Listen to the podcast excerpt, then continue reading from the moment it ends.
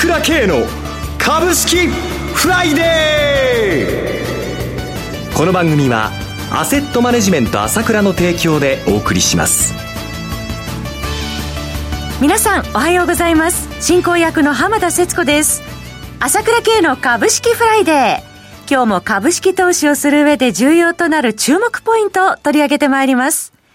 パーソナリティはアセットマネジメント朝倉代表取締役で経済アナリストの朝倉圭さんです。朝倉さん、おはようございます。おはようございます。よろしくお願いいたします。ます今週のマーケットはどのようにご覧になってらっしゃいますでしょうか？そうですね。引き続きアメリカ株ね、まあちょっともたついたような感もあるけど、基本的には好調ですよね。そうですね。ナスダック S&P500 即指数は過去最高値で戻ってまいりました。すごいですよね。まあ、特に半導体関連、日本もね、半導体関連恩恩恵受けてるわけですけどね、はい、NVIDIA もよく上がるし、業績がまたすごいですよね。決算発表も好調ですよね。まあ、それからアップルがまたね、はい、高値を抜いてくる、マイクロソフトが高値を抜いてくる、もう大型株何するものだということでね、はい、世界最高峰の株がどんどん上がるということで、はい、まあ基本的にね、まあ株式市場本当に好調ということが、まあこのナスダックを見るとね、はい、もうこれはすごいなーっていう感じであるわけなんですけれども、どう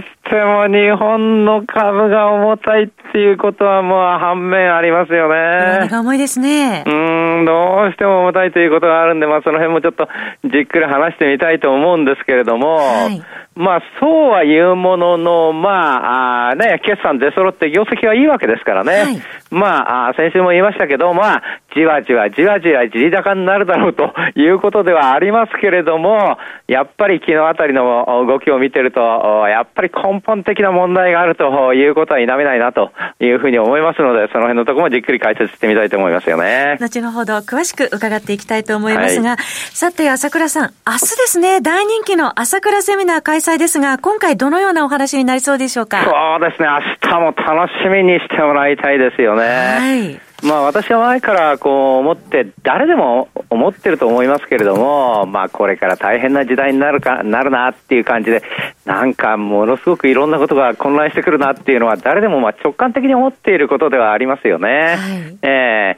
ーそれがまあどういう方向になっていくのかということについていろいろまあ、我々が話したりしてるわけなんですけれども、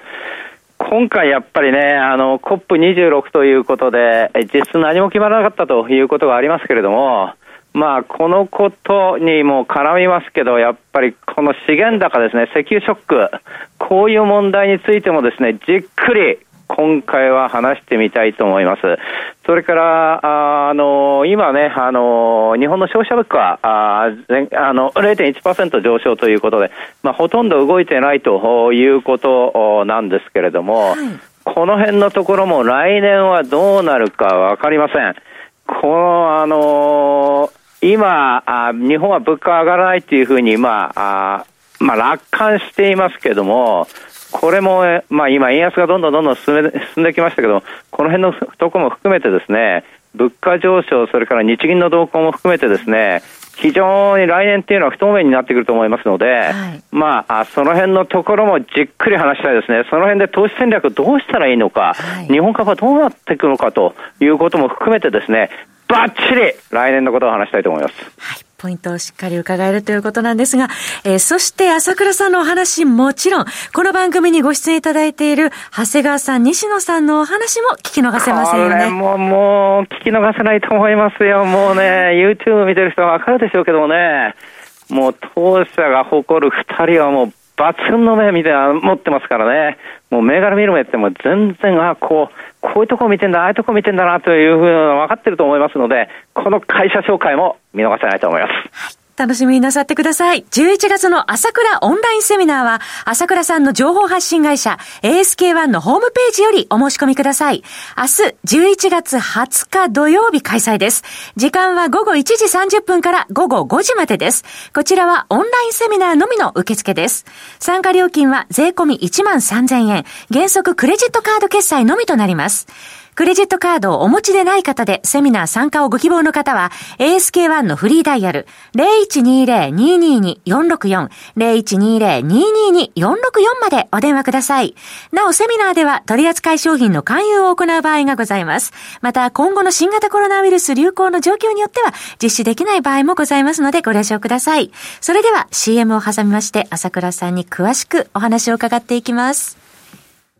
鋭い分析力で注目、経済予測のプロ、朝倉慶。日々のマーケット情勢や株式情報、個別銘柄の解説を朝倉本人とスタッフが平日16時、メールで約10分の動画を無料で配信中。株の判断に迷ったら朝倉慶。詳しくはアセットマネジメント朝倉のウェブサイトへ。本日の市況解説無料メールマガジンにご登録ください。アセットマネジメント朝倉は、証券取引、金銭、有価証券の予託、貸付行為は行っておりません。また、情報提供する金融商品の取引では、相場変動などにより損失を生じる恐れがあります。取引説明書、契約締結前交付書面などを十分にお読みいただき、ご理解の上お取引ください。金融商品仲介業者登録関東財務局長金中第605号。さて、朝倉さん、政府は今日経済対策を閣議決定しまして、報道によりますと財政支出55.7兆円程度と、これ過去最大規模に膨らむ見通しとのことですよね。すごいですよね。ねここまでやるのかというくらいのね、はい、膨らんだということなんですけれども。朝倉さん、どうご覧になってらっしゃいます？いやこれね、問題は、はい、これで株が上がってこないってことが問題なんですよ。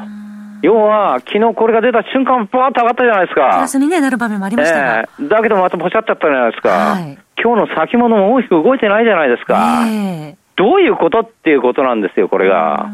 普通であれば、ね、まあこれ、まあ30兆円以上あればいいと、30兆円必要だって言ってたのをここまで膨らまして、はい、それでいて、お金バンバン使っても、株が上がってこないのかっていう、ここ問題なんですよね。え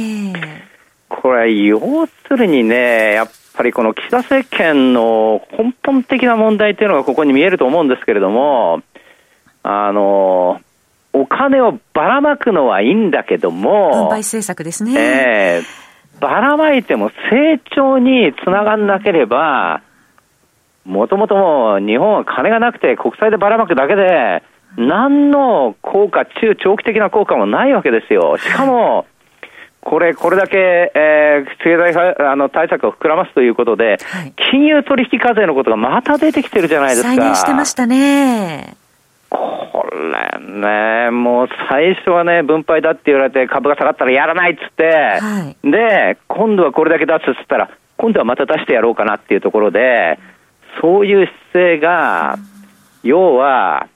経済を良くするんだ、日本を良くするんだっていうことの、根本的な思想とか意思が感じられないんです。市場がただ、目先ちょっとコロナで困ってるから金配ろう、金配ろうということで、わーわーわーわー配るんだけども、はい、それと、それとは違って、やっぱり根本的なところがないと、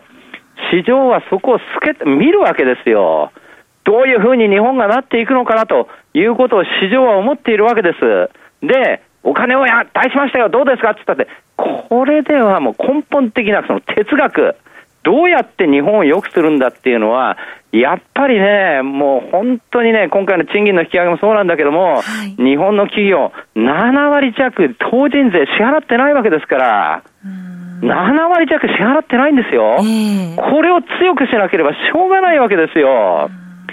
それで、日本はこんな1000兆円も死に金あって、この死に金をなんとかしなければしょうがないわけですよ。全然そういった根本的な考えがなくて、ただお金を配ろうってだけで、その額増やしましたってことを言ってても、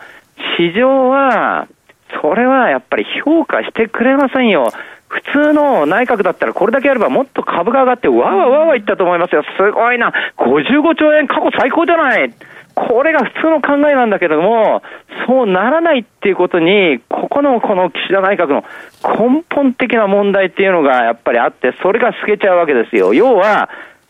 政策を動かせば動かすほど、失望感は広がってしまうということが今の内閣にはあるわけですよ。えー、えー、市場が求める成長戦略、ちょっと具体性欠いているという見方という、ね、いやその、まあね、この金を出すのはいいんだけども、えー、要は一番大事なのは、考え方なんですよ。はい、考え方。こういうふうにしてよくするんだっていう、その根本がやっぱりダメだなって感じで見られてしまうわけですよ。だいくらお金を出しても海外投資家も評価しないわけですよ。こんなことじゃ金もないのにお金吸ってるだけじゃんっていうことになってしまうわけですよね。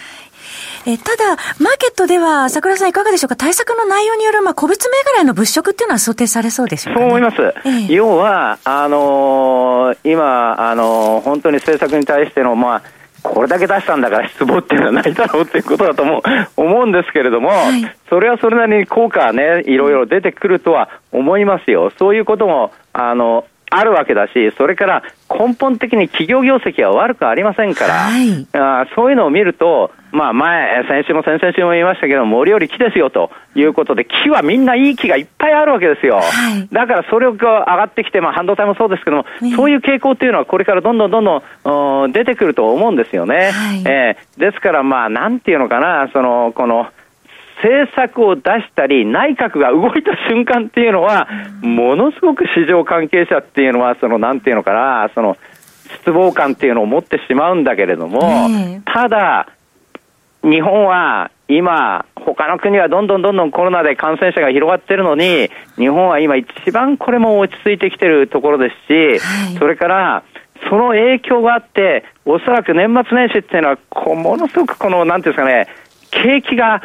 必要、あの、今考えられている以上に盛り上がってくる可能性っていうのはあると思うんですよね。はい、市区はマイナス 0.3、あの、3%、あ、3%ですけど、これからどんどん良くなるっていう、この V 字型の回復っていうのはあると思うんですよね。それで企業もいいということであれば、もう、それで11月、12月っていうのはそもそも上がる月なんだから、上昇の素地は揃っているわけです。えそのことっていうのは、いあの徐々に徐々に出てくるはずですから、もちろん、瞬間的には、まあ、市場関係者が、がっかりっていう雰囲気は、変な話ですね。これだけ対策を出してえー、なんか失望しちゃうっていうのは、本当に寂しい話ではあるわけなんだけれども、だけども、株式市場は、それほど下値はなく、これはこれで、まあ、政府しょうがないなと思いながら、実態の経済は良くなっていくわけだし、もともといつも言ってるように、こんな安いっていうのはありえないぐらい安いわけだから、だから、そういう流れの中で、私は押し出されていく、押し出されていく、押し出されるようにして株価が上がってくるというのがこれからだと思うので、まあ、対策は対策で、まあ、仕方ないということで、えー、まあ、ただ個別はいいから、まあ、市場はいいよと、これからいい時期なんだというふうに普通に考えてれば私はいいと思いますね。森より木を見よっていうことですね。ね。朝倉さんどうもありがとうございました。私朝倉慶が代表を務めますアセットマネジメント朝倉では SBI 証券楽天証券ウェルスナビの口座開設業も行っています。私のホームページから口座開設をしていただくと週2回無料で銘柄情報を提供するサービスがあります。ぜひご利用ください。それでは今日は週末金曜日頑張っていきましょう